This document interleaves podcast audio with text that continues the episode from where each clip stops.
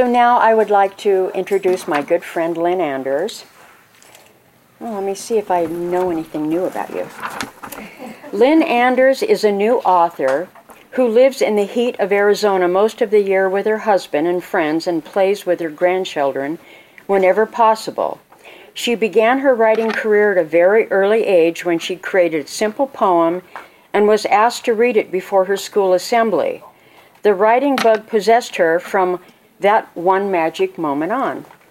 However, the need to earn a living pulled her away from serious writing.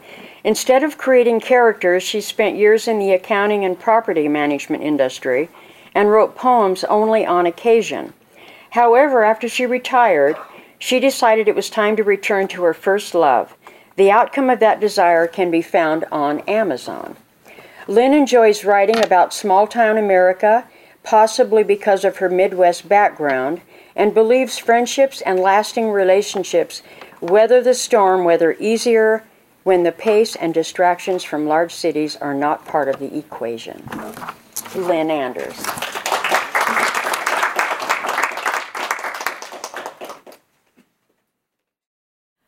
Yes, I grew up having to make a living and earn my way in the world and had to put my writing aside. Um, I did write occasionally as a, as a teenager, uh, followed through with that when I was a young adult, but never took it seriously um, until maybe about five years ago. Five years ago, I was traveling with my husband in our RV. He still works. Thank you, God, for being able, letting me do this.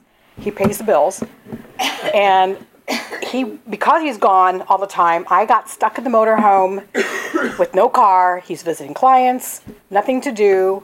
So one day i just sat down and started writing. I thought oh my gosh i should be doing this. Um, that first book got shoved underneath the bed as we call it in writers terms uh, because it was terrible. Um, i had no formal training in writing. Of course i did math in high school and, and college. I had no creative um, literature classes at all out, outside of high school. So it took me probably two years prior to 2015 to actually learn the craft. And I'm still learning. I'm not a great author. I'm learning still as we go. Um, I have written actually six novels in five years, which my editor just thinks I'm crazy. Um, but it's been a journey. Uh, writing is not easy. I don't care what anyone says. It's it's hard work. Um, you have to be disciplined. You must devote time every day to the craft in order to keep up. And that's what I've been trying to do. Um, I write contemporary romance. I know that's not for a lot of people, but that's what I seem to draw from. Um, this, new, this newest series that I wrote this year, or actually last year, takes place in San Francisco and in a small town in Oregon, northwest Oregon, called Lurie. Which, if you're from the Oregon area, there's a little town called McMinnville, which is really kind of where this takes place. Um, but I do make up all my locations because I don't want to get yelled at for not knowing the right things. You know. And do tell you off. Um, and this series is about a, a young CPA why? I don't know why. Um, who works for a law firm that is her one client, and she owns and runs her family's Christmas tree farm in Oregon. So she devotes her time halfway between the two locations. Enter Riker Davis. He owns a dude ranch that abuts her Christmas tree farm, and he wants her dirt. But what she doesn't realize is her father, years ago, lost 51% of their farm to gambling debts.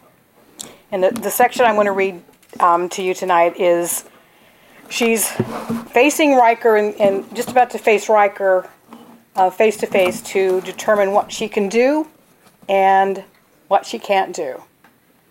Oh, and as a sideline, her mother has Alzheimer's and is in San Francisco in a, a assisted care facility, so that's another worry for her. Can she maintain her mother's treatments if she loses her farm um, and can't make, pay the bill? So she's got double worries going on. So this is about halfway through the first book of the series. The marine layer covers the bay when I arrive back in the city, which matches my mood. My first call is to Jason, and I'm sorry from the moment he picked up the phone. Jason demands I stay with him, but I can't, Jason, not until I understand why you kept Mr. Davis as a client after you knew I wasn't in control of my farm. And don't give me that client privilege garbage. I don't want to hear it. I'll see you tomorrow at 10. I thought you loved me, Briley. I thought you wanted to marry me. He sounds discouraged, but begging doesn't help either of us. I do love you, Jason. I just don't like you very much right now. The rest of my mother's life is in the hands of the attorneys and Mr. Davis, and I need time to process this latest roadblock. So you'll just have to give me time again. I told you I'd wait forever for you, Briley. I haven't changed my mind. I only hope you haven't changed yours. Jason's tight whisper holds a ragged combination of regret and pain.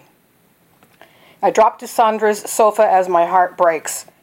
Right now, I can't commit until I understand the full Im- implications of that note. Do you have any insights for me? None that I can share. Tomorrow's a different story, though. I'll be able to ask questions for you and hopefully find a satisfactory resolution. You'll be on my side tomorrow? I can't believe it. How is it you can't tell me anything tonight, but you'll be my counsel tomorrow? I won't be your counsel per se, but what I've learned from my meetings with Mr. Mr. Davis, I intend to pursue a quick resolution. Well, if I have hope, at least I'll sleep tonight. I curl my feet beneath me and switch the phone to my left hand. Jason, if all goes well tomorrow, can I see you tomorrow night? I'll count on it, Red.